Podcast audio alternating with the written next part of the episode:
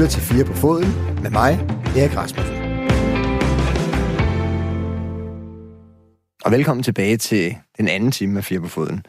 Gæsterne, det er jo heldigvis de samme som i den første time. Claus Steinlein, direktør i FC Midtjylland, og Bo Henriksen, cheftræner, sportschef, og det hele egentlig i AC Horsens. Jeg hedder Erik Rasmussen, og som sagt skal vi have en times fodboldsnak mere. Vi talte rigtig meget om Superligaen i den første time. Her i den anden time skal vi forsøge at sætte mere fokus på de personlige værdier og mennesker bag direktøren eller træneren. Men, som vi også gjorde i den første time, der skal vi lige starte med en lille fodboldhistorie. Lad os starte med dig den her gang, Bo. En fodboldhistorie? En lille fodboldhistorie. Åh, oh, ja. jamen det kan vi da godt. Øhm, hvor skal vi starte henne? Jamen, det, det, det, det, det ved jeg sgu ikke. Jeg, jeg, jeg har ikke rigtig nogen. Okay, ja, så starter jeg, ja, så kan Bo sidde og tænke. Men for... Ja, så kommer jeg også. Jeg vil ja, også gerne altså, så kommer vi med lidt. Altså, jeg vil fortælle lidt om min egen karriere. Nu var jeg jo ikke... Du var jo en klassespiller, Erik. Øh, Bo synes jeg egentlig var en okay spiller, og jeg, og jeg var jo sådan en, en medium Superliga-spiller. Jeg tror, jeg fik næsten 100 Superliga-kampe, kunne jeg se i går i TV3, at øh, de sagde, at jeg har haft 92 eller 96, det kan jeg ikke huske. Så jeg nok spillet lige så mange første division. Så jeg var sådan en mediumspiller, men jeg kan huske, jeg flyttede jo fra Bornholm tidligt. Jeg flyttede til, til Nordjylland op til OB og spillede deroppe. Og flyttede allerede hjem fra 9. klasse og, og klarede mig egentlig selv. Jeg havde ikke en mor og far, der sådan hjalp mig med alle mulige forhandlinger, eller jeg skulle klare det helt selv. Og så skal vi spille kamp en søndag, og jeg havde spillet mange førsteholdskampe op i OB, og har siddet på bænken mange gange, og nogle gange var jeg på anden hold. Og det er sikkert efter en Brøndby-kamp, hvor du har kørt rundt med mig, Erik. Jeg kan huske, at jeg troede, jeg havde, havde været banens bedste spiller, og så så jeg her for en 4-5 år siden, at, at det var åbenbart dig, der var banens bedste spiller, og jeg skulle mandsopdække dig. Men det er ikke det, der historien er. Det er, at jeg står nede ved OB-fansene, ståpladserne dernede. Der står jeg, jeg, Paul Erik har sat mig holdet fredag, øh, Paul Erik Andresen. Jeg spiller på anden holdet lørdag, og man tænker jo, at træneren ikke, han har jo ikke helt forstand på det. Man er sådan lidt træt af, at man ikke skal spille på første hold. Men så står jeg der sammen med mine kammerater. OB skal skifte ud, sådan starten anden halvleg. Og jeg havde sådan noget langt svenske hår, det var meget moderne dengang. Og, og, og, og det er så Kim Sand, der skal skiftes ind. Han havde også langt svenske hår. Uh, det, altså lidt som Bo ser ud. Ja, lidt som Bo ser Han ved ikke, at moden den er skiftet. Men, uh, men jeg havde det der langt svenske hår. Og lige bagved mig, der står en, der hedder Bøf.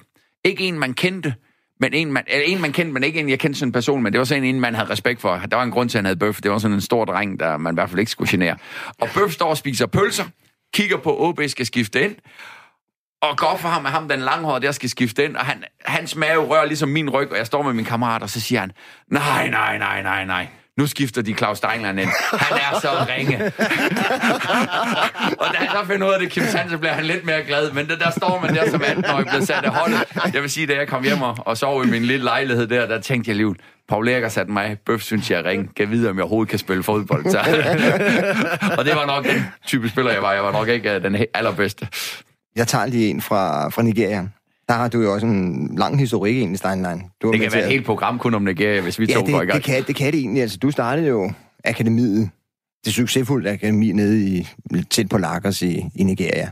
Og der er jeg nede første gang, kan jeg huske, det er sammen med Jens Ørgaard, der er sportsdirektør på det tidspunkt, sammen med Thomas Thomasberg og sammen med uh, Claus Bertelsen, der er direktør i klubben på det tidspunkt. Og der skal vi så ud og se akademiet for første gang. Jeg glæder mig helt vildt. Det er virkelig spændende. Vi bliver så fanget i sådan en kø på, på motorvejen, og ude i rabatten, der kører vi sådan meget langsomt forbi et torso. Det vil altså sige, at jeg kan ikke rigtig se, hvad det er. Men jeg finder så ud af, at det, det er en krop. Altså, det hvor hovedet er blevet skåret af, og benene er blevet skåret af, armen er blevet skåret af. Så det er bare sådan en krop, som der ligger der i, i rabatten. Og jeg spørger ham Churchill, Churchill, som du kender. Ja, vores direktør for Nigeria. Ja, ja, direktøren for Nigeria siger, hvad er det egentlig, der ligger der, Churchill? Og han siger, ja, det er, jo, det er jo nogle gange, så skaber de sådan skræk og advarsel til forskellige sådan paramilitære bander eller sådan noget lignende. De skaber sådan skræk og advarsel. De stopper nogle forskellige biler, ligesom i sådan en roadblock, som der også er nu. Altså, det, det holder vi jo ikke i det her. Og der, der siger han så, så hvis det er sådan, at der er nogen, der kommer hen sådan, og gerne vil have jeres penge, så må I endelig give dem den. Og vi tænker, okay, det var måske en meget god idé. Vi håber på, at de ikke kommer. Uh, vi drejer så ind over rabatten og kører så modsat vej af motorvejen. Det gør man jo i Afrika mange gange, man kører modsat retning. Det har du også prøvet en del ja, ja, gange. Ja, som spøgelsesbilist, det tager ja, de ikke nej, det, nej, det betyder, det betyder ikke det helt store.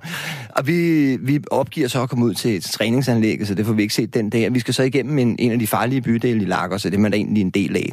Og der, der siger han så, her, lige her i det her område, der vil jeg sørge mig ikke håbe, vi kommer til at holde i kø, siger han. Og det kommer vi så til. altså, vi, vi holder i en kø, og vi kan bare høre... Altså, der er sådan nogle skud, og vi kan se sådan måske på 50 meters afstand eller sådan noget lignende, der kan vi se nogen, der bare løber med det der guns i vejret og fyrer dem op i luften og alt sådan noget. Vi sidder og tænker, okay, det det er ikke fedt. Jens Ørgaard, han ryger temmelig meget. Så han ruller vinduet ned for at ryge, og ham der Churchill, han siger, rul vinduet op, rul vinduet op. De må ikke se, der er nogen hvide i den bil her. Og jeg kigger så, jeg sidder på bagsædet sammen med Claus Bertelsen og Thomas Thomasberg. Jeg kan ikke se dem. Altså, det er simpelthen lykkes for dem at forsvinde i den der lille revne, som der er mellem sædet og mellem forsædet og bagsædet. De ligger nede i de der, nede i de der to revner. Altså, det er sådan en helt surrealistisk øh, oplevelse. Ja. Men det er nogle af de ting, man oplever i Nigeria. Der har du egentlig også, også oplevet Nå, men, altså, jeg har oplevet noget af det samme, og jeg har faktisk her på min ældre dag, jeg har mistet lysten til Nigeria. Det er fem år siden, jeg har været dernede sidst, fordi jeg tør sgu ikke rigtig mere. Jeg er blevet en bankenbuks, og, det kræver lidt mod at være dernede, og man have stor respekt for, for en der har rejst meget rundt dernede. Og, og de spillere, vi har hentet Nigeria, som vi Paul, den sidste, som vi har solgt, jamen altså, det, det er også hårdt arbejde, og det, det, er, det er voldsomt. Altså, jeg har selv prøvet at køre en rundkørsel dernede, øh, ude i Chagamo, hvor så akademi ligger. Jeg havde Jonas Dahl med, og så kommer der to bevæbnede folk hen, kaster sømbræt ind under vores hjul, så vi ikke kan køre videre, og står der med maskingrøn. Jonas sidder på bagsædet, jeg sidder på forsædet, og man tænker, hvad, hvad satan, hvad sker der nu? Altså, man er virkelig rystet. Øh, og så ser de, det er Churchill, og Churchill, han er kendt i Chagamo, hans storebror har vundet Champions League, så, så Churchill ruller sig, han det er en kendt person. Ah, sorry Churchill, så, så hiver de de der sømret videre, og så kører vi. Og Churchill snakker jo bare som om, at det er hverdagskost. Han sidder og snakker om spillerne, ham tigeren skal glæde jer til at se. Og du ved, jeg, jeg, jeg, tænker lidt mere på, at der var vi sidste time, og det er jo bare hverdagskost i Nigeria, at, at man er udsat, mere udsat, end man er i Danmark, og, og det, så sætter man jo ekstra pris på at være her i Danmark, hvor der er sikkerhed og tryghed, og, og hvor vi tager os af hinanden. Jamen, hvis jeg lige skal slutte den der af. Jeg, jeg er nede og lave en, efter jeg stopper i, i Midtjylland. Der er jeg nede og lave en, eller også er det efter, jeg blev fyret i AGF. Det er nok efter, jeg blev fyret i AGF, men det er historien uvedkommende. Der skal jeg ned og lave noget for, for lige på sport, hvor vi følger historien på de der, ja, spillerne fra akademiet i FC Midtjylland. Og der laver vi noget på Salami, og vi laver noget på Baba Tunda Collins, Uh, og vi laver noget på en, der blev sendt tilbage, som ikke er lykkes. Kan du huske historien Timothy. der? Ja, ja, nemlig Timothy. Ja. Uh, fordi det er også en interessant historie. Hvad, hvad sker der egentlig med de spillere, som der så ikke har fået gennembrud, og som der ikke bliver taget af, af danske klubber? Så der er vi nede og lave historien på dem der. Der kan, der kan jeg huske, at vi får ude fra, fra lufthavnen også, fordi det er et kamerahold, med noget dyrt udstyr, der får vi sådan tre bevæbnede vagter i, i bilen. Altså, de sidder bare med sådan store kalasnikov, eller hvad nu engang er om på, om på bagsædet. Og da vi skal ud og lave historien om, om Salami, hvor han nu engang er født og opvokset og sådan noget, der siger vagterne, vi kører ikke med derhen. og det, de er, det, er, det, er jo tre, det er jo tre bevæbnede, som der sidder med Kalashnikov, og det fortæller en historien omkring, hvor farligt det kan være i Nigeria. Ja, det, det er ikke et sted, man tager på ferie.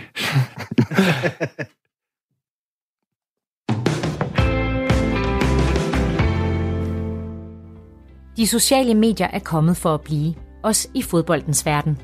Glansbillederne med perfekte og veltrimmede fodboldkroppe, den helt rigtige frisyrer, hurtige biler og hvad de professionelle fodboldspillere ellers lægger ud på Instagram, Twitter og Facebook. Hvordan påvirker det polerede image fra de sociale medier egentlig de unge fodboldspillere i dag? Og hvordan takler klubben de udefrakommende påvirkninger på deres spillere?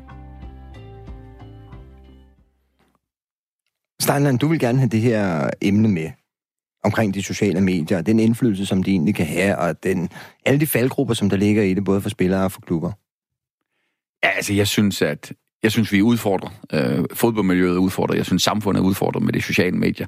Øh, man stræber hele tiden efter det perfekte, fordi på de sociale medier er det det perfekte. Og, og så læste jeg en god artikel i Jyllandsposten her i, i i weekenden, hvor, hvor, hvor de skrev, at Team Danmark egentlig havde gået ind og snakket med, jeg tror det var Sarah Slot, om at, jamen, hvordan er det lige, hvad, hvad man skal lægge ud, og hvad skal man ikke lægge ud. Og, og det synes jeg, for mig er det sådan, vi skal gøre noget. Hvis Danmark skal være forgangsmand på det her, for det er den tone, der er på de sociale medier. Folk, de tror, at de kan sige hvad som helst og gøre hvad som helst. Det er den ene side. Og på den anden side, så sender man kun det perfekte øh, billede ud. Altså, alle sammen ser ud som om, at de er på ferie. De de fede steder, de, de har de fede fødselsdage, og der er aldrig nogen, der har morgenhår, der er aldrig nogen, der har problemer i deres forhold, der er aldrig nogen, der har problemer med deres karakter, for det er kun 12 der lægger det ud. Og det synes jeg, vi som, som samfund skal debattere lidt. Det synes jeg, vi skal se, om vi kan vi kan være forgangsmænd i, i hele verden på, at, at vi snakker ordentligt sammen på de sociale medier, og at, at vi ikke bare er perfekte mennesker. Og der, en af dem, jeg sætter høj pris på, det er Sofie Linde. Øh, jeg, kan ikke lide, jeg er ikke selv på de sociale medier, men når børnene viser billeder, hvor hun sidder med morgenhår og, og og leger med sine børn og ikke har det perfekte tøj på. Det tror jeg, vi skal dyrke en lille smule mere, at, at vi alle sammen, vi har også fejl. Det perfekte menneske findes ikke. Ja, men altså, det, det, det, er, jo, det er jo smukt, Stein. Altså, og det, det er jo smukt, fordi at, at, at det, er, det, er, det er blevet vanvittigt, og det er, det er også øh, specielt i den verden, vi befinder os i, med, med de unge mennesker, som, som er så udsatte øh, så, så, så, bliver det mere og mere tof, altså, og specielt i forhold til, hvis man skal præstere et eller andet. Øh, fordi det er, jo, det, er jo det, det er jo det aller værste for mennesker generelt, det er jo at, at ikke kunne slå til. Og, øh, og det får man i øh, den grad nogle oplevelser af.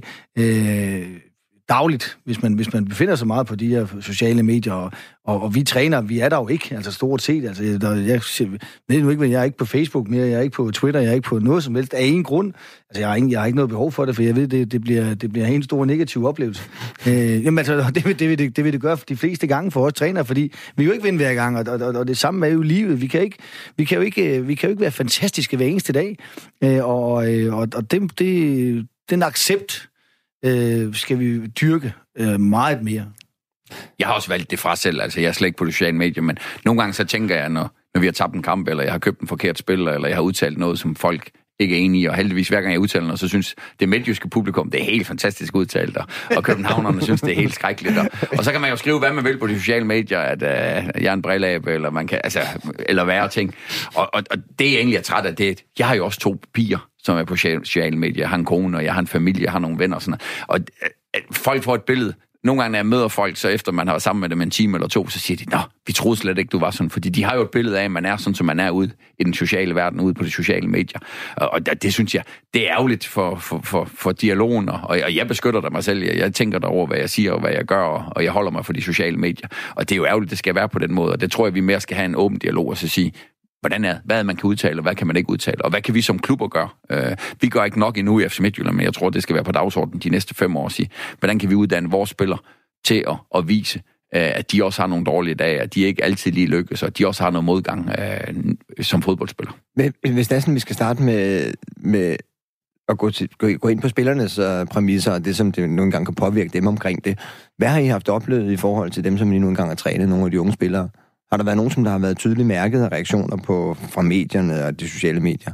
Ej, jeg, jeg, jeg, jeg synes, der er altså specielt nu skal vi jo tage den der den kamp, vi, øh, vi, vi spiller mod, mod, mod, mod Brøndby, og hvor mesterskabet et eller andet sted ryger til Midtjylland, ikke? Altså, hvor, hvor, hvor det er, at, at, at øh, uh, Kærten Finnboga, som så laver to mål, nu kan, kunne de jo så ikke skrive til mig, jo, så har de sikkert også gjort det, men, men, Øh, men, men, men der er der ikke nogen tvivl om, at, at, at der var han presset, og, og han boede ikke i sin lejlighed nogle dage efter. Øh, og, og det er jo simpelthen på grund af trusler og alt muligt andet på, på de sociale medier. Og det er jo forfærdeligt at skulle se en familie på at gå under for sådan noget, altså, og det gjorde de heldigvis ikke. Altså, Kærten er en fuldstændig genial fyr, og har en, en rigtig dejlig kone og to dejlige børn og alle de her forskellige ting. Men, men, men man skal se nogen blive, blive, blive troet og blive utrygge og bange for, for, for, for, øh, for nogle kommentarer, øh, Øh, som bliver skrevet på grund af fodbold. Altså, det er jo, det er jo, det er jo, det er jo horribelt. Altså, det er jo vanvittigt, at det kan lade sig gøre, at der er nogen, der skal rende rundt og være utrygge. Og så oplever jeg, at alle de unge spillere, de skal hele tiden stræbe efter det perfekte. At de har nogle gange problemer med at hvile og slappe af, og så bare nyde det at være fodboldspiller. Fordi det skal hele tiden være så perfekt, fordi de ser, hvad alle andre, hvordan de ser ud. De ser Ronaldos krop, de ser... Altså, altså, og man skal selvfølgelig stræbe efter at gøre det så godt som overhovedet muligt. Men det skal jo ikke være perfekt, for det er der ingen mennesker, der er. Så, så man skal jo stræbe efter at, at dygtiggøre sig, men man skal ikke stræbe efter, at man ikke må lave en eneste fejl. Øh, og det, det, det oplever jeg nogle gange, at de unge, at vi skal passe på dem og så sige, husk at nyde det, og, og pas på jer selv, og pas på, hvad I lægger ud, og, og vi har snakket rigtig meget med akademispillerne om, at, at det, man lægger ud, det er der jo for evigt. Så, så man, og når man engang bliver, som de håber, bliver en verdensstjerne, jamen så kommer de der jo billeder frem, for man var 15-16 år fra byturen. Så, så man, skal, man skal tænke sig om, hvad det er, man lægger ud. Så, så hvis man er på ferie rundt omkring i verden, øh, Cuba eller Jamaica eller et eller andet, og man synes, det er helt vildt fedt at tage nogle fede billeder, det skal man passe på at lægge på de sociale medier. Men du siger selv, at I måske burde gøre mere i klubberne. Hvad gør I helt konkret nu? Ej, vi snakker lidt med spillerne om, at, at det, der er der, det, det er der for evigt. Men, men jeg tror, at uh, tiden er kommet til, at, at vi, vi skal tage et større ansvar som, som ledelse. Uh, og uh, når jeg læser sådan en Dansk Idrætsforbund, hvad, hvad, hvad de snakker med deres atleter om, så tror jeg, vi skal invitere dem over og sige, hvordan kan vi som, som fodboldklub gøre lidt mere for, at, at vores spillere ikke nødvendigvis går efter like. Jeg, jeg, jeg kender nogle af dem, der, der lægger masser af sociale ting De siger jo, at hvis man viser noget bare hud, jamen så er der bare 10 gange flere øh, klik på, på, på, din, øh, på din artikel, end hvis du ikke gør. Og der, der tror jeg, vi skal gå med på og sige, jamen vi skal, vi skal opføre os ordentligt, vi skal vise de rigtige ting, og vi skal også vise de dårlige ting. Kommer det ikke også an på, hvis bare hud man lægger ud?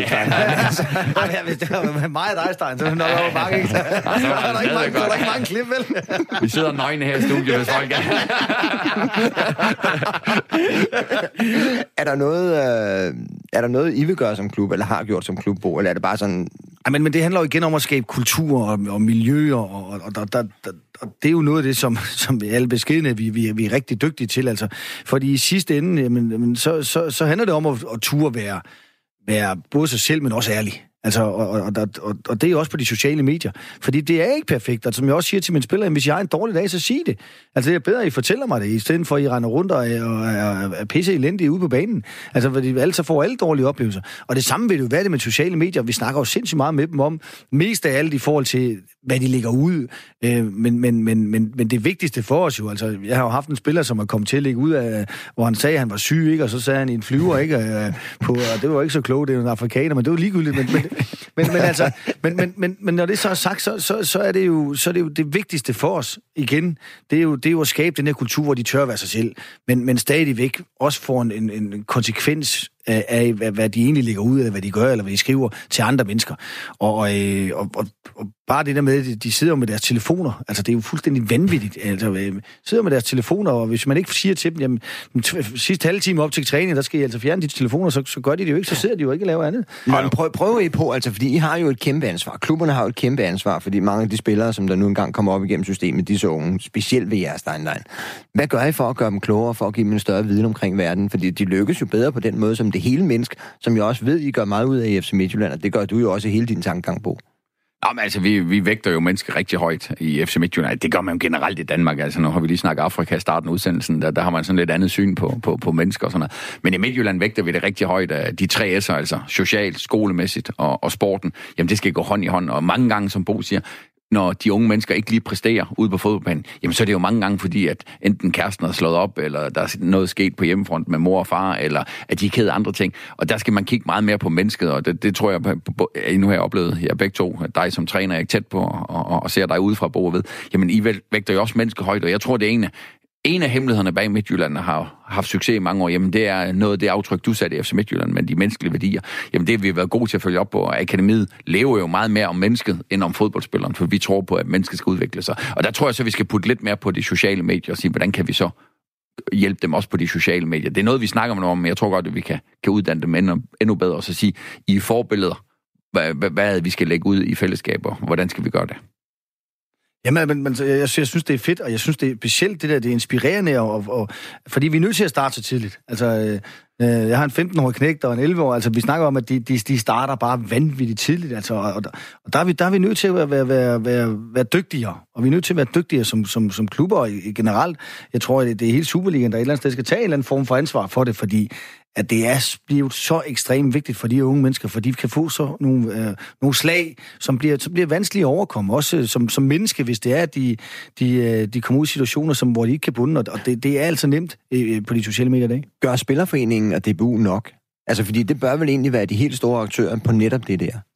Jamen det, det, altså, der har ikke været, jeg synes ikke, at vi har ikke, vi har ikke som klub hørt noget om, at nu skal vi begynde at gøre noget i forhold til, til den del af det. Altså det, det drejer sig meget om, at det lige nu, der er det i hvert fald den enkelte klubs, som, som skal tage det her ansvar, men, men der, der er ingen tvivl om, at, at det vil være en god idé at tage det op på et tidspunkt, fordi at det bliver så afgørende for de unge mennesker.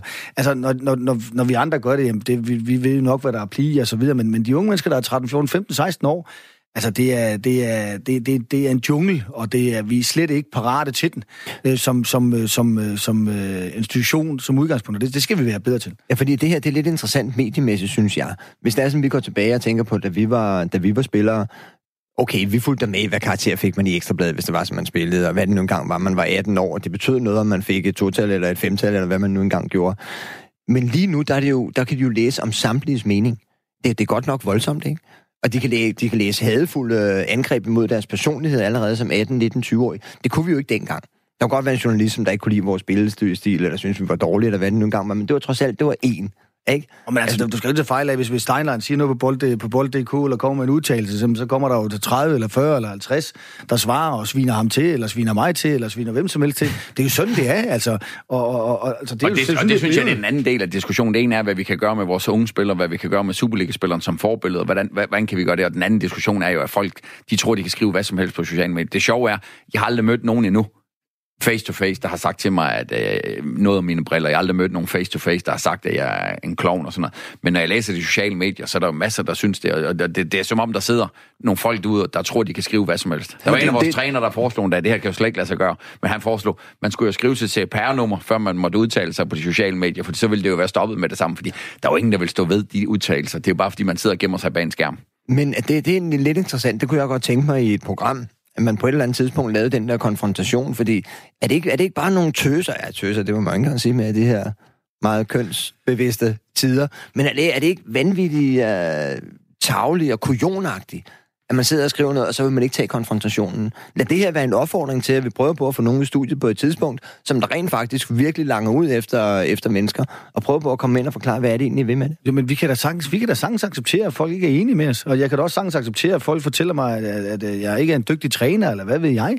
Men, men altså, vi snakker om vores børn, de sidder og læser det her også, og det er jo, det er jo i sidste ende, det er jo ikke i orden. Altså, og, og, og det er jo mangel på respekt, og mangel på format, mangel på, på empati og en forståelse af, hvordan man skal gebære sig i et samfund, hvor, hvor vi forhåbentlig skal have en lille smule øh, forståelse for hinanden, og, og, og forhåbentlig også lidt kærlighed. og, og, og det... Jamen, der tror jeg, vi alle tre går meget ind for kærlighed. Vi tror på, at, at, at vi skal hjælpe hinanden, vi skal være gode ved hinandens med, medmennesker, vi skal gøre noget positivt med hinanden. Og der gør de sociale medier jo lige det modsatte. Og Søren Gade, han har en artikel i en af aviserne her, og jeg tror også i weekenden, hvor han skriver, at hvad politikere bliver udsat for, det er jo bare gange tusind af det, vi bliver udsat for. Altså, det er jo virkelig grimme ting, der står om politikere. Og, ja. og, og, og alt det der, det synes jeg, tiden er kommet til, at vi i Danmark... Men lad os så mødes face to face. Dem, der skriver det, lad os finde dem, og så sige, okay, så lad os da tage en diskussion, og lad os være uenige, men lad os da være uenige på en voksen måde. Øh, fordi det er jo ikke det, vi skal uddanne vores børn til, at man bare kan skrive hvad som helst øh, på de sociale medier. Det skal være en udfordring for os, at vi prøver på at finde en eller anden, der sviger en af os fuldstændig vanvittigt til os, og prøve på at få vedkommende i, i et studie have en, en, en god snak omkring det. Er det kun negativt? Er de sociale medier kun negative i forhold til, til jeres klubber, i forhold til fodboldverdenen? Nej, altså det er det jo ikke. Og der er jo kommet blandt andet mange flere penge i dansk fodbold, det er international fodbold. Det er jo fordi, det er forbilleder, og man kan komme hurtigere direkte ud til, altså, direkte ud til publikum, og folk får jo meget mere nuancerede billeder. Altså hvis de havde jeg skulle ikke lade mig tænke på dengang du spillede, og, og vi spillede. Men, altså, hvis der var sociale medier der, de har set nogle af de fester, vi har holdt og sådan noget, altså, det, det, det skulle nok ikke ud på det. Det er ikke så godt, jo. altså, det, men, men i dag, okay. der, det er jo større ansvar for de unge mennesker, ja. men, men altså, derfor kan de jo ikke feste helt så meget, men man kommer jo mere ind i motorrummet. Altså, når, når jeg ser, hvad vi viser fra, på vores egne sociale medier, helt inden for omklædningsrummet og sådan noget, det viste man jo ikke dengang. Så, så der er masser af positive ting. Vi skal bruge de positive ting og, og, og de gode ting, og så skal vi være forgangsland på. Og, men, men det er jo kommet for at blive, så vi kan jo ikke, vi kan jo ikke, det er jo ikke noget med at stoppe det eller noget andet. Altså, vi skal vi bare være opmærksomme på det, ikke? Altså, kunne ikke forestille sig, at, at, altså, Bentner stakkels mand, ikke, som er 19 år gammel, ikke? Altså, det, det, det var jo ikke sket for os andre. Altså, vi, vi lavede nok nogle af store til nogle af de samme ting, uden at skulle få... Men, men, men i hvert fald mange gjorde, og jeg, jeg siger bare... Ikke dig, Bo. Nej, nej, nej, nej, nej, nej, det var faktisk mig, der tog billeder. Nej, men altså, men, men det, det, det, det er jo bare en, en, en fuldstændig forskruet, forskruet forståelse af, hvordan man skal gebære sig, og, der, og vi er simpelthen nødt til at, at, at gøre et eller andet ved det, og det bliver... Og jeg, jeg har ligesom, nej, selvfølgelig det kommer forbi, så vi skal uddanne hinanden i det. Vi skal, altså, klubberne skal tage sørgensvar. Ja. Vi, vi, skal, vi skal have nogen herinde, der har svinet os til, og så sige, hvad så? Ja, det er sjovt, men der er mange jo. Så kunne jeg, der, ja, ja, der, der, der, der, der, der, der, kø. Vi tager en af det, det, er, det er egentlig så vildt, når det er sådan, man tænker tilbage, fordi jeg var jo kort inde omkring landsholdet på, på et tidspunkt, og der kan jeg da huske, at der lavede vi da nogle ting inden kampen, altså sådan to dage inden kampen, eller sådan noget lignende, hvor i du dag... Du var da byen med trænerens kone, eller trænerens datter, var du ikke? Jo, den gemmer jo også til en anden. Men det, det, det er rigtigt. Altså, der, der, var jo, der var jo nogle ting, hvor man tænkte, i dag, altså man vil jo blive nælet, det vil være overskrifter alle steder. Det kunne man for 30-35 år siden. Ja. Der, der er det virkelig forandret sig. Vi skal jo så lige videre.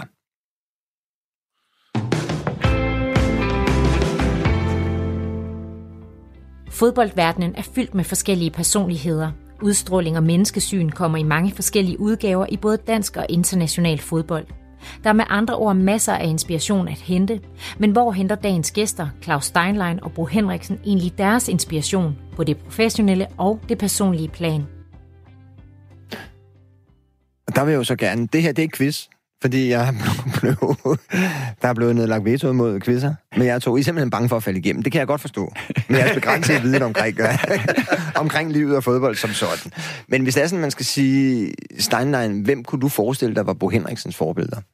Ja, du sagde I, det, trænerrollen. Ja, og du sagde det til mig før, jeg kørte ud, det faldt mig ind lige med det samme, fordi jeg synes, at Bo, han ligner meget Jørgen Klopp, øh, og jeg synes, at Jørgen Klopp er måske en af verdens bedste træner. Nu er han så også i min favoritklub Liverpool, men når man kigger på hans karriereforløb, mange år i Mainz som manager, mange år i øh, Dortmund som manager, og nu forhåbentlig mange år i Liverpool som manager.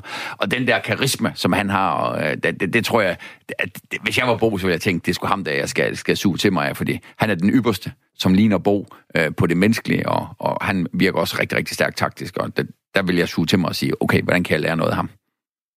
Kan du svare på den? Nej, men, men altså, prøv, jeg, jeg bliver inspireret hver eneste dag af alle mulige forskellige, og, og, og sådan, når, når Jürgen Klopp, han kommer og, og gør det, han gør, men, med, men altså, jeg bliver mest inspireret af, af, af, af nogen, som, som, som har et den med menneskesyn, som har nogle, nogle, øh, som tør at være sig selv, som tør at give noget, og som tør at, og øh, øh, bare, øh, bare være. Altså i stedet for at skulle opstille, og det gør vi jo i Danmark. Altså i Danmark må vi jo ikke smile, vi må jo ikke grine, vi må jo ikke... Altså så virker vi useriøse. Altså det, det, er, jo, det er jo fuldstændig forskroet øh, øh, holdninger have, at, at, at vi skal rende rundt der og, og spille et eller andet for at behage nogle forskellige mennesker. Altså, der, der, der er jo ikke noget værre. Og så når der er folk, der stikker ud som Jørgen Klopp, så går alle folk amok, ikke? Fordi, ej, hvor er det flot. Altså, men, men han tør bare være sig selv, og det tør vi andre ikke, fordi der, der er den her forfærdelige...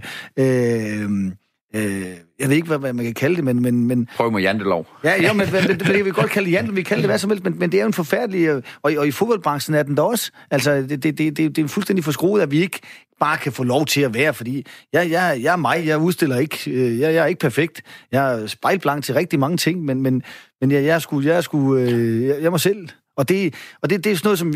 Der tager jeg for Jürgen Klopp. Han render også bare rundt, han skulle ligeglad, hvad folk tænker og siger. Eller, men han gør bare, hvad han føler, tror jeg. Uden, det, man, det, man føler, man ser ham. Men det vil sige, det var egentlig ramt meget godt. Ja, det synes jeg. Altså, øh, fordi det er i hvert fald en, der tør et eller andet. Mourinho gør det på en anden måde. Han tør også noget. Men jeg, jeg kan bare gå lige nogen, der tør gøre et eller andet. Jeg skulle sådan set ligeglad, fordi det, det, det, vi behøver ikke være perfekte, og vi behøver ikke være fantastisk, men, men, men mest af alt, så bliver det være autentisk. Altså, så lang tid vi er... Grunden til, at jeg også valgte ham, det er også, jeg synes, han har et positivt livssyn. Uh, han, han kigger Altså, jeg var over at se Champions League-finalen, eller Champions League-semifinalen, hvor tredje målmanden, han løber hen og, og giver kloppen krammer efter kampen, og man kan se, at de er helt vildt glade, og det er en, der er sat af en, der har spillet hele sidste sæson alle kampen, og kan ikke huske, hvad han hedder, men altså, det, der, der, kunne man se det der menneskesyn, han tager sig af menneskerne, uanset om de sidder på bænken eller ej, og, og det var egentlig lige så meget menneskesynet øh, som træningen, at, at jeg kunne se Bo, at det må inspirere Bo at, at se, at en, en, der gør det på den måde, også kan have succes i Champions League-klubber. Men, men det kunne man se med Mourinho i starten også. Altså, da han så kommer til Real Madrid, hvor, hvor, hvor de skal, skal møde Chelsea, jamen, øh, der, der, der går han hen til John Terry, ikke? og der får han et kæmpe kram af John Terry. Altså, altså det der med, hvor, hvor der er nogen, der tør være og, og, og gøre en forskel for mennesker, det vil sige, at gjort et indtryk på mennesker. Og, og, og så er det sgu sådan set ligegyldigt, hvor, hvor, hvor, hvor store de er, eller hvor de har været henne. Men, men, men når, jeg, når jeg kan se, at en John Terry, af ren og skær respekt, kommer hen og så bare åbner armene og går, bare går direkte ind til Mourinho, det kan jeg godt lide. Så kan man diskutere, om han er en sød fyr eller en alt men jeg tror, jeg tror det er gået lidt jeg tror, han, er, han, er, han har ændret sig. Det var Nej, jeg, jeg har egentlig den fornemmelse, at, at Mourinho netop har haft det der rent menneskelige i sig, fordi det er jo meget, meget få spillere, som der ikke har dyb respekt for ham, som der mm. har haft ham som træner. Der er stort set ikke nogen, der langer ud efter Mourinho, efter han har været deres træner. Tværtimod, så kan man se, at han har et personligt forhold til, mm. til mange af dem. Han virker, som om han tør at komme tæt på dem. Men, men det er også det, jeg mener, og hvis du, hvis du tør det, så har du en chance for at rykke folk. Altså, det er jo, det er jo, det er jo, det er jo, det er jo simpelt. Altså, livet er jo simpelt. Hvis du tør at give noget af dig selv, jamen, så har du en chance jeg for at rykke Jeg hører faktisk en historie, jeg kan ikke huske, hvad han hedder om den islandske spiller, han fik i Chelsea, men ham vil han endelig kassere. Og så tog han til Island, Mourinho, da han skulle starte jobbet, og tog op og besøgte ham og var sammen med ham et par dage. Og så fandt han ud af, hvad han indholdt, og, og så tog han ham til, tilbage til Chelsea. Og det tror jeg egentlig, altså, jeg tror, det billede, der er Mourinho, det er nok bare skabt på de sociale medier, som var en af det sidste emne. Han er nok ikke sådan, fordi så ville spillerne jo ikke give ham kram, ah, øh, hvis det var virkeligheden. Så, så han er nok, som du siger, ikke meget mere menneskelig, end man egentlig tror. Ja, så kan man lide hans fasong, eller ikke lide hans fasong. Det kan jeg sagtens relatere til, fordi han virker arrogant og selvfed på alle mulige forskellige områder, men der må være noget i ham som menneske, siden han har en god relation til næsten alle de spillere, han træner. Bo, hvis du skal komme ind på, på Steinlein, hvad kunne være hans forbillede i sportsdirektørrollen? Fordi der er også mange profilerede sports, sportsdirektører, ikke? Jamen altså, jeg, jeg, jeg synes jo Steinlein, altså hvis man skal begynde at nævne navne i forhold til det, altså jeg synes jo Steinlein er helt sin egen, og det, det, er, jo, det er jo som min egen holdning til det. Men, men, men det jeg igen vil, sådan, fokusere rigtig meget på, det, det er jo den menneskelige del af det. Jeg, jeg, jeg, jeg elsker jo at, at, at snakke med Steinlein, jeg elsker jo at, at have en dialog med ham, selvom man ikke kan få fat i ham så tit, men, men når det så sker, ikke, altså, så, så ved man sgu, det, det, er, det, er, det er varme, det er hjerte, han, han har gode intentioner. Og så lang tid vi har det som mennesker, så, så, så, så kan vi sgu stort set leve med hvad som helst. Altså, så lang tid vi føler, at der er nogle mennesker, som vil gøre noget for en, eller i hvert fald er oprigtige, så går vi ikke er enige. Og det, det, det, det bliver vi jo nogle gange, eller hvad de fleste gange til sidst i hvert fald, ikke? Øh, selvom du prøver at snyde mig hver gang. men, men, men, men, men når det så er sagt, så, så er det jo så, øh, så, så er det jo det, der sådan springer mig i øjnene hver eneste gang, også når jeg ser dig på tv og så videre. Der, der, altså, det der billede af, som, som folk har af dig, som sådan, øh, sådan lidt kyniske, og, og det er jo helt, helt... Ja, det er helt forkert. Det er helt forkert, ikke? Altså, fordi du er jo fu- fuldstændig øh, øh, fantastisk varmt menneske, som, som et eller andet sted øh, giver ud af, af, af, af, af din viden, men mest af alt din personlighed, og det, det, det, er, ikke, det er ikke så nemt. Og det er, det er jo svært for mig sådan at sige nogle, nogle sådan specielle, specifikke, øh, for jeg, jeg kender sgu ikke nogen sportsdirektør eller direktør generelt, som har det, du har. Og det, det, det er jo et eller andet sted måske den, den største gave, man kan give øh, den vej rundt, for der, der har du noget specielt. Bliver du inspireret af nogen?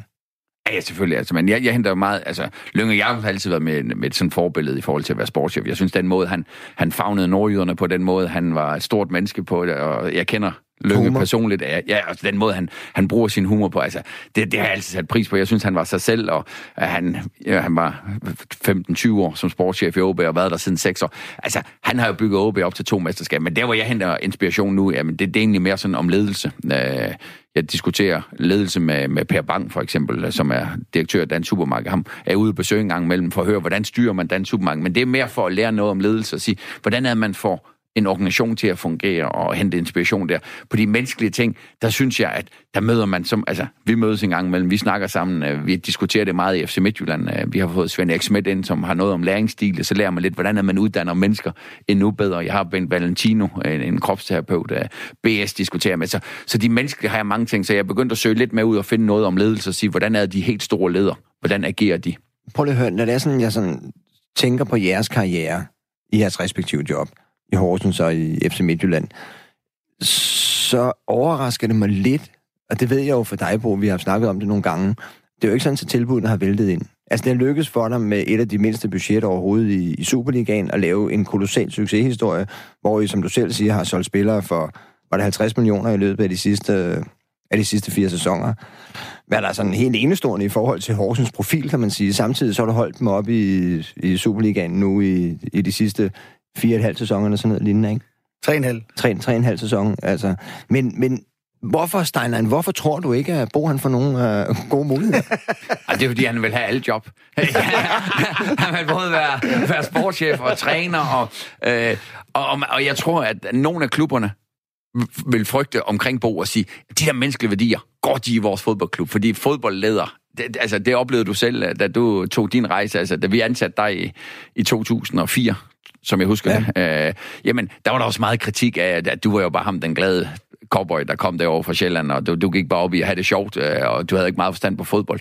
Og, og, og det er jo det, Bo også har kæmpet lidt mod det der image. Han er bare en glad dreng. Jeg, jeg har selv kæmpet med det. Altså, kunne jeg overhovedet være leder i en stor klub som FC Midtjylland? Og, og det, det bliver jo jeg tror, rigtig mange misforstår den måde, vi er ledere på, den måde, vi er mennesker på. Vi vil også vinde for en værpris. Vi gør også det, der skal gøres for at vinde. Men vi tror bare på, det at gøre mennesker glade, og det, det tror Bo om nogensinde nogen på. Jamen, hvis mennesker har det godt, og der tror jeg, at nogle klubber vil sige, ah, er det det rigtige for os? Øh, de vil hellere have en fodboldfaglig klog træner, der lige kan sætte brikkerne rigtigt, og, og, øh, og ikke så meget mennesket. Ja, men kigger man ikke på, altså når det er sådan, man er inden for, for fodboldledelse, kigger man så ikke på, hvad for nogle trænere, der rent faktisk vinder, og hvad for nogle, der taber? Jo, jo, 100 procent, og øh, altså, jeg tror bare, vi har sat en bølge i gang i forhold til at være fodboldtræner. Altså, der er Klopp vel også et eksempel på en fodboldtræner, der er en lidt anden profil end, end dem, der var før i tiden. Altså, hvordan de ser. Jeg var i, i vores managerrum. Vi har sådan et managerrum, hvor vi mødes med trænerne efter kampen, europæiske kampe. Og jeg vil sige, da vi havde Van Gaal dernede, der oplevede jeg den helt gamle skole af fodboldtræner, øh, fodboldmanager, hvor man jo er direkte bange for at snakke med ham, fordi den måde, han nedstiger på, den måde, han var aggressiv ovenfor en på, øh, efter vi har slået dem 2-1. Og der, der, tror jeg bare, der kommer en ny måde nu at være leder på i fodboldklubber, altså hvor, hvor, hvor det egentlig har været kendetegn, man skal skulle kunne råbe og skrige som fodboldtræner. Der tror jeg, der kommer en mere menneskelig façon, og det tror jeg bare, at Bo er en af forgangsmændene på, og hvor du så var lidt før Bo. Hvis det er sådan, at vi vender den om, og vi går over til, til Steinlein, så er det jo lidt det samme. Jeg spurgte også dig, Steinlein, herinde i programmet, om, om du havde fået mange sådan henvendelser, mange tilbud. Du har skabt en unik succeshistorie, selvfølgelig i samarbejde med rigtig mange andre dygtige mennesker i, i Midtjylland. Salg og spillere, mange af dem egenudviklede spillere for jeres egen akademi, som du selv var direktør for, og selv var med til at starte op. Spillersalg fra en klub som Midtjylland på 450 millioner i løbet af, af fire år. De første mesterskaber, der var du også uh, sportsdirektør i, i klubben. Altså, burde, burde udlandske klubber ikke stå i kø efter standard, og hvorfor gør de ikke det, Bo? Det tror jeg også, de gør. Altså, det vil da være fuldstændig vanvittigt, hvis de ikke gjorde. Det altså, gør de jo ikke. Øh, nej, men... men det gør de jo ikke, Steinlein. Nej, men altså, jeg, jeg har det sådan lidt, jeg, det sagde jeg også til dig, altså, jeg, jeg, jeg kunne aldrig finde på, jeg kan slet ikke være, være andre steder end FC Midtjylland. Altså, jeg har været, jeg har været, været så pivheldig i mit liv. Jeg har drømt, elsket fodbold lige siden jeg var en lille knægt og løb rundt sammen med min far og min storebror på Bornholm og spillede fodbold øh, i shorts. Og så kom ind levede af at være fodboldspiller, ikke at leve fedt, men leve af at være fodboldspiller. Og så da jeg stoppede fodboldkarrieren, så kommer jeg ind til en helt nystartet fodboldklub, FC Midtjylland, som skal starte helt forfra, og hvor vi var ingenting. Altså, vi, vi havde ingen fans, vi havde ingen sponsor, vi havde ingenting, og så skulle vi bygge den klub op. Så det er jo blevet sådan, jeg plejer altid at sige, jeg har to piger med Trine, min kone, uh, Albert og Victoria, men så har jeg en dreng med hele regionen, alle mine kollegaer, og det er jo FC Midtjylland. Så, så jeg afviser egentlig altid, at jeg, og så tror jeg, dem der kender mig så rigtig godt, de vil sige mit engelsk, jeg skal nok ikke til udlandet. Nej, men kan man ikke, kan man ikke klare sig? man kunne lære det, men... Uh... kan man ikke klare sig på Bornholms mange steder i verden? Ja, Bornholmsk og så kropssprog, det har vi før klaret på, men... Nå, men altså, nu, nu, nu siger du det der, og det har jeg fuld respekt for. Jeg kan sagtens forstå det, fordi nødvendigvis behøver mere vil have mere ikke at være bedre. Det er jeg helt enig med dig i. Men altså omvendt må man så sige, du er også en ambitiøs mand. Hvis der kom en klub som Borussia Dortmund, eller hvem det nu engang kunne være, altså noget næsten fra, fra øverste hylde, ville det så ikke være sindssygt tillokkende? Både økonomisk og udfordringsmæssigt? Og... Jeg tror faktisk, jeg har en alder der, at økonomien, jeg får en fin løn i FC Midtjylland, jeg, jeg får, som jeg har fortjent, og, og det er en fin løn. Jeg betaler lidt for meget skat, ikke? Men sådan er det jo i Danmark, og det er fint, så, så vi hjælper vi hinanden. Men jeg har det perfekte liv i forhold til, at børnene har det godt, Trine har det godt, og jeg har et job, hvor jeg har, har stor indflydelse, og jeg ved, har godt samarbejde med Rasmus og Matthew og vores bestyrelse, og har nogle trænere, så vi bakker hinanden op, og, og det er endelig sendt mere pris på. Jeg tror, hvis du har spurgt mig for en 5-7 år siden, så ville det være tillokkende at komme ud og blive millionær. Men i dag, der tænker jeg, at det, det, penge, det betyder ikke så meget. Det er vigtigt, at vi har det godt sammen, og der, der er jeg jo bare heldig at være en klub, hvor vi har det super rent godt sammen, og har masser af fede kollegaer. Når vi snakker om det der med, med værdier, så lad os lige høre det her oplæg til det næste lille emne, som egentlig overlapper det, vi snakker om nu.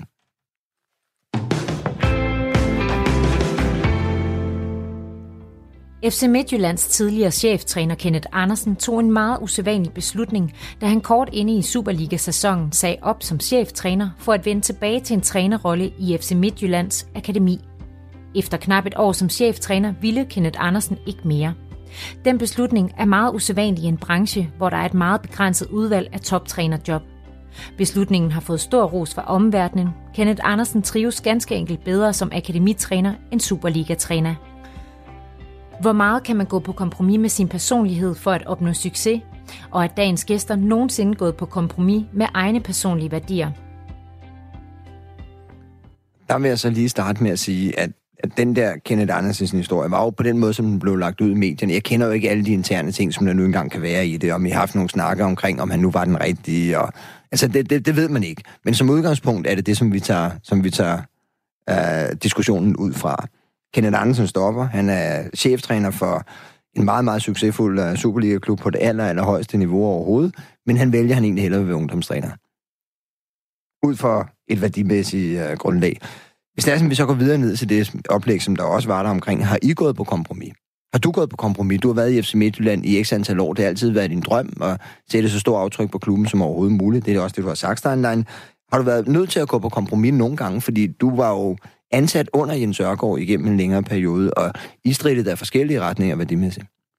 Ej, hvis jeg, hvis jeg lige starte med Kenneth, altså den, den historie, der kom ud af Kenneth, det var bare virkeligheden. Altså, det, det, vi, vi hverken sminke på noget som helst. Kenneth følte bare ikke, at det var det rigtige for ham. Øh, og jeg har mødt Mette, hans kone, mange gange siden, og, og hun siger, at hun har bare fået sin mand tilbage, fordi han trives meget bedre nu. Så, så, så det var sandheden og en flot beslutning, og det, det er der, hvor man kigger sig selv i spejlet og er ligeglad, hvad omverdenen synes. Man har måske en af de bedste job overhovedet, det man har drømt om hele livet, men da man kom til drømmen, så var det ikke det rigtige, så kæmpe respekt for det. Og det er klart, jo ældre man bliver, jeg tror, jo mere værdisat, eller jo mere fast bliver man på sine værdier. Og jeg har da nogle gange truffet nogle valg igennem Midtjyllands historie, hvor værdierne måske ikke var helt, altså, da vi købte UNESCO. Øh, det, øh, det, det kunne jeg godt, det var jeg en del af, øh, en vigtig del af det, og var med til at skrive under. Og det, når jeg kigger tilbage, så tror jeg ikke, at vi skal tiltrække sådan nogle spillere til FC Midtjylland fremadrettet. Det, det, altså, det tror jeg ikke, det passer helt til os. Øh, og og, og der har Ørgaard og mig selvfølgelig også haft vores diskussioner den, dengang, at vi var der, men det var også nødvendigt nogle gange for Ørgaard, hvis vi skulle igennem nåløjet. Altså, jeg har egentlig kæmpe respekt for den måde, Ørgaard han har fået Midtjylland op at stå på, og det var hårdt arbejde. Og det, men det var ikke altid, vi var helt enige om værdierne og, og hvordan vi skulle gøre tingene. Øh, så, så selvfølgelig har man gjort det sådan hen ad vejen, men jeg har aldrig stået derhjemme om, om morgenen eller om aftenen og kigget i spejlet og tænkt, der gjorde jeg noget, som jeg overhovedet ikke vil gøre. Altså, det har altid været inden for fornuftens grænser, men nogle gange har man truffet nogle valg, når man kigger tilbage, hvor man tænker, ah, der skulle jeg have truffet et andet valg.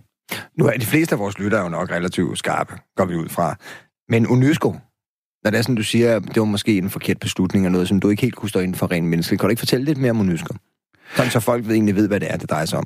Jamen altså, først og fremmest, så, altså, han var jo i bund og grund en rigtig god fyr på, på mange områder, som desværre Øh, jamen, han gik ud og skrev en bog. Altså, det var der, det tippede helt over, og havde lidt problemer med hans kæreste. Og det passede måske ikke helt til det image, som vi gerne ville have. Og der var nogle af akademiforældrene, der havde fat i mig faktisk. Victor Fischers far og Victor Fischers mor sagde, altså, det, det synes de, det var et forkert køb.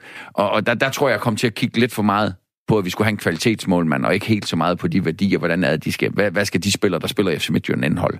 Øh, og der, der, der havde Unisco lavet nogle ting, som måske ikke helt passede til vores værdier, så, så, så det, det, det var egentlig det, øh, at ja, hele casen er. Oh. Men altså, jeg, jeg, jeg har prøvet i starten af min, min trænerkarriere, og, og meget af min fodboldkarriere som generelt, og, og gå over nogle grænser, hvor jeg, hvor jeg ikke kunne være med, og, og det kan man ikke undgå i den branche, fordi for helt fra, fra, fra da jeg startede min fodboldkarriere, der, der har det været det vigtigste for mig, det har sådan set været, at, øh, at, at, at folk havde det godt. Altså, jeg kan huske en gang, hvor, hvor øh, hvor Viggo Jensen, han, øh, jeg går hen til ham efter, efter en fodboldkamp over i, øh, over i Lyngby og siger til ham, jeg kan ikke forstå, at du ikke behandler øh, min kammerat, det er Jesper Hjort, meget bedre. Altså, du, du er nødt til at fortælle ham nogle ting, du er nødt til at give ham noget kærlighed, du er nødt til at give ham noget, noget tryghed, så vil han være fantastisk. Øh, hvor Viggo så siger, hvad, hvad, hvad snakker du om? Altså, det er din konkurrent. Du er da nødt til at sparke ham ned i stedet for at, hjælpe, og det ene eller andet. Sådan skal du ikke sige til mig.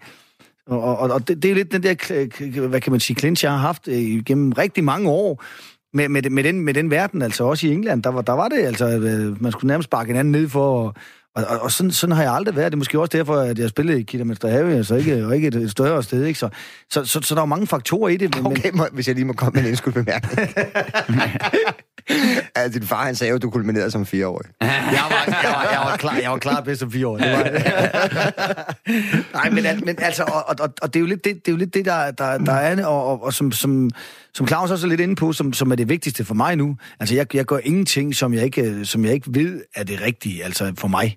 Øh, jeg, jeg, jeg, jeg går ikke på kompromis med, med den ledelsesstil, jeg har. Jeg går ikke på kompromis med, med, med mennesker, jeg, skal, jeg arbejder med. Altså, på et tidspunkt sagde øh, øh bestyrelsen også i, i Horsens, skal du ikke have en mentaltræner ind til, til nogle af spillerne? Altså, altså, hvis I ikke tror på mig, så find en anden.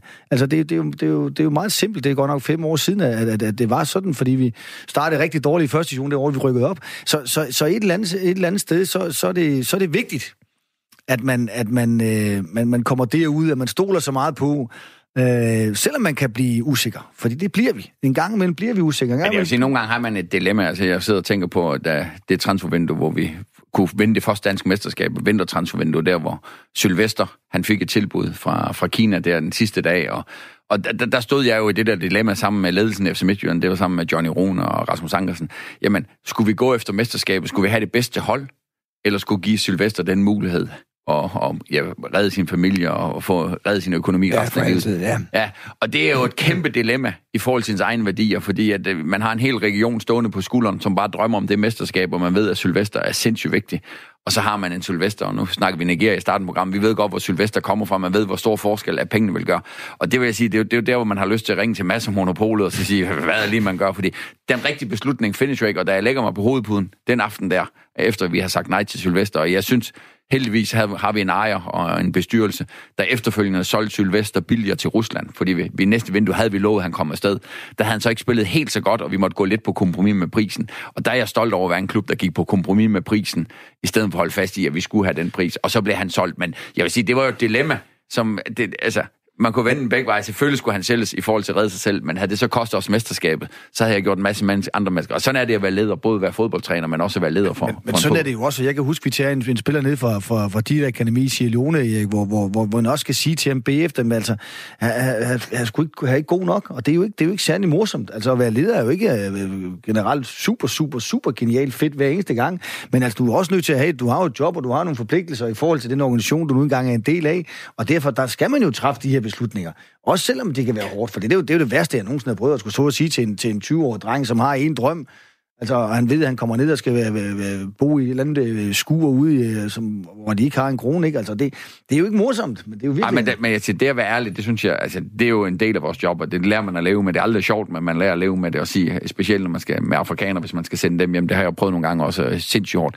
For mig var det der dilemma med Sylvester, det var mere, altså, Ja. Vi, vi havde jo lovet os selv, at han havde været i Danmark. Han havde egentlig udtjent sin værnepligt, men vi kunne lugte vores første guldmedalje, og den var vigtigere for FC Midtjylland, end lige Sylvester klare sig. Det, det, problemstillingen øh, tror jeg, alle kan forstå. Ja, Selvfølgelig så, så, og der går, man, går man så på kompromis med sine værdier. Altså, det var i hvert fald en hård aften, da jeg lagde mig på hovedpuden. Øh, det transfernat der, det, jeg vil sige, at det, det var en af de hårde dage. Når du snakker om alt det der med, med kærlighed, at være ærlig og være åben, og har du mistet spillere på det? Fordi det er jo ikke en ledelsesstil, som de egentlig er vant til. Altså, jeg er slet ikke i tvivl om, Bo, at der er måske 90 procent, som der bedst kan lide din ledelsesstil, men så vil der måske være 10 procent, som der bedre kan lide den der autoritære træner, som der sådan, du ved, står og råber, og hvad det nu engang kan være af dem. Har, har, du, har, har, har, er der nogle eksempler på nogen, hvor du kan sige, jamen ham der, ham kunne jeg sgu ikke ramme med, med mit værdibaserede ledelse? Ja, absolut.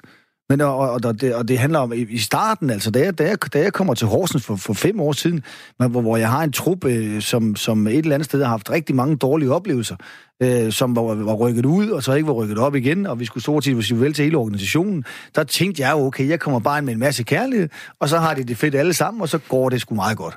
Altså, det, det var den fornemmelse og den følelse af, at jeg kunne, jeg, skulle, jeg kunne klare hele verden. Jeg skulle nok styre det, det jeg gjorde i syv og år i Brøndshøj. Så selvfølgelig kunne jeg ordne det.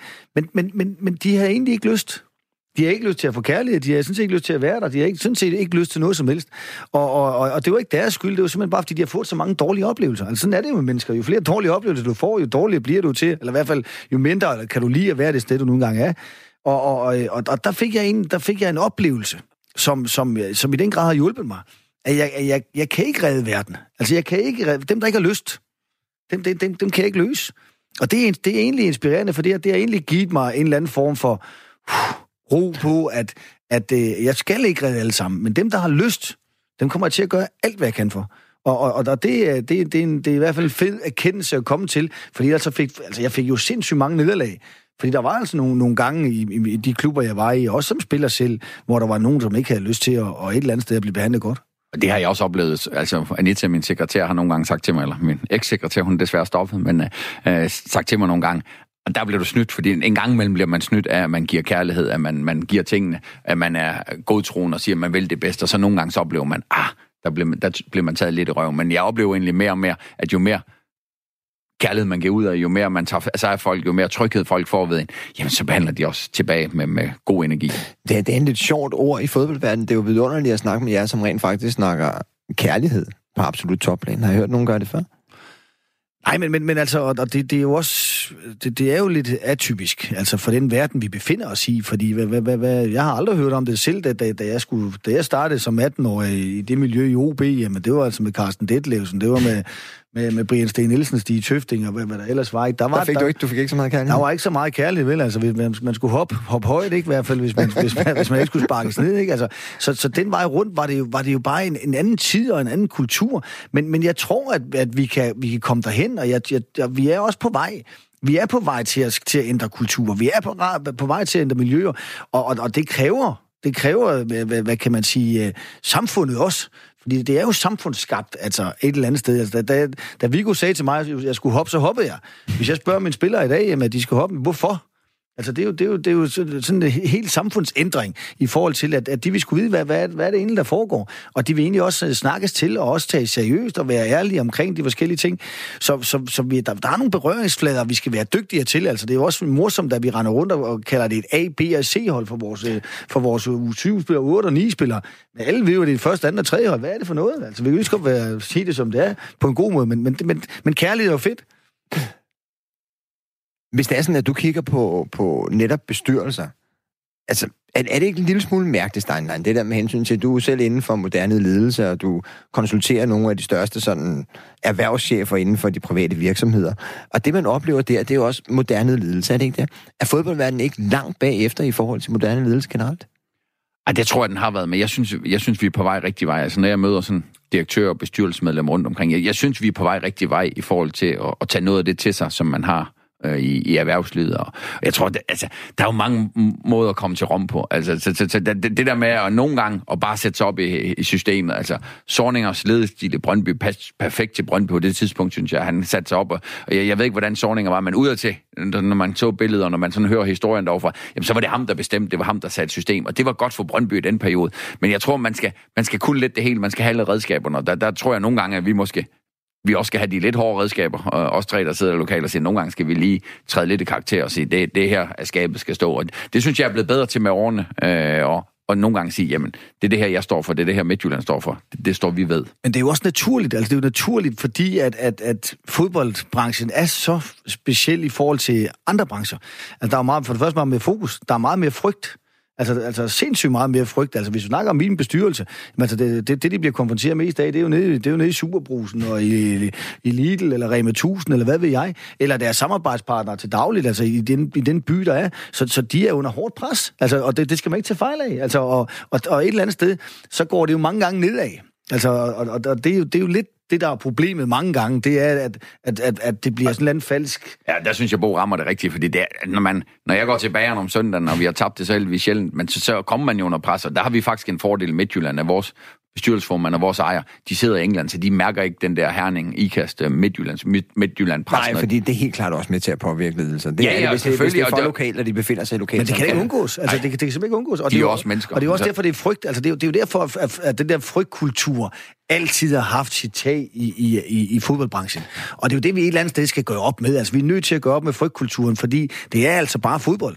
Altså, det, det, det er noget, vi skal have det sjovt med. Det er jo det, vi, det, er jo det, vi gjorde fra starten af. Og det, synes jeg, er, er, er vores vigtigste opgave i virkeligheden, som, som, som, som fodboldchefer eller klubber generelt, for at få skabt nogle miljøer, hvor det er, folk kan få lov til at udvikle sig på den bedst mulige måde. Jeg bliver nødt til at stoppe jer lige omkring det emne her, fordi vi har kun meget få minutter igen, og vi bliver nødt til lige at tage de sidste par spørgsmål, og det er, hvis det var, Claus Steinland, at du skulle ændre en eller anden form for værdi eller ingrediens i den professionelle fodboldverden, hvad skulle det så være?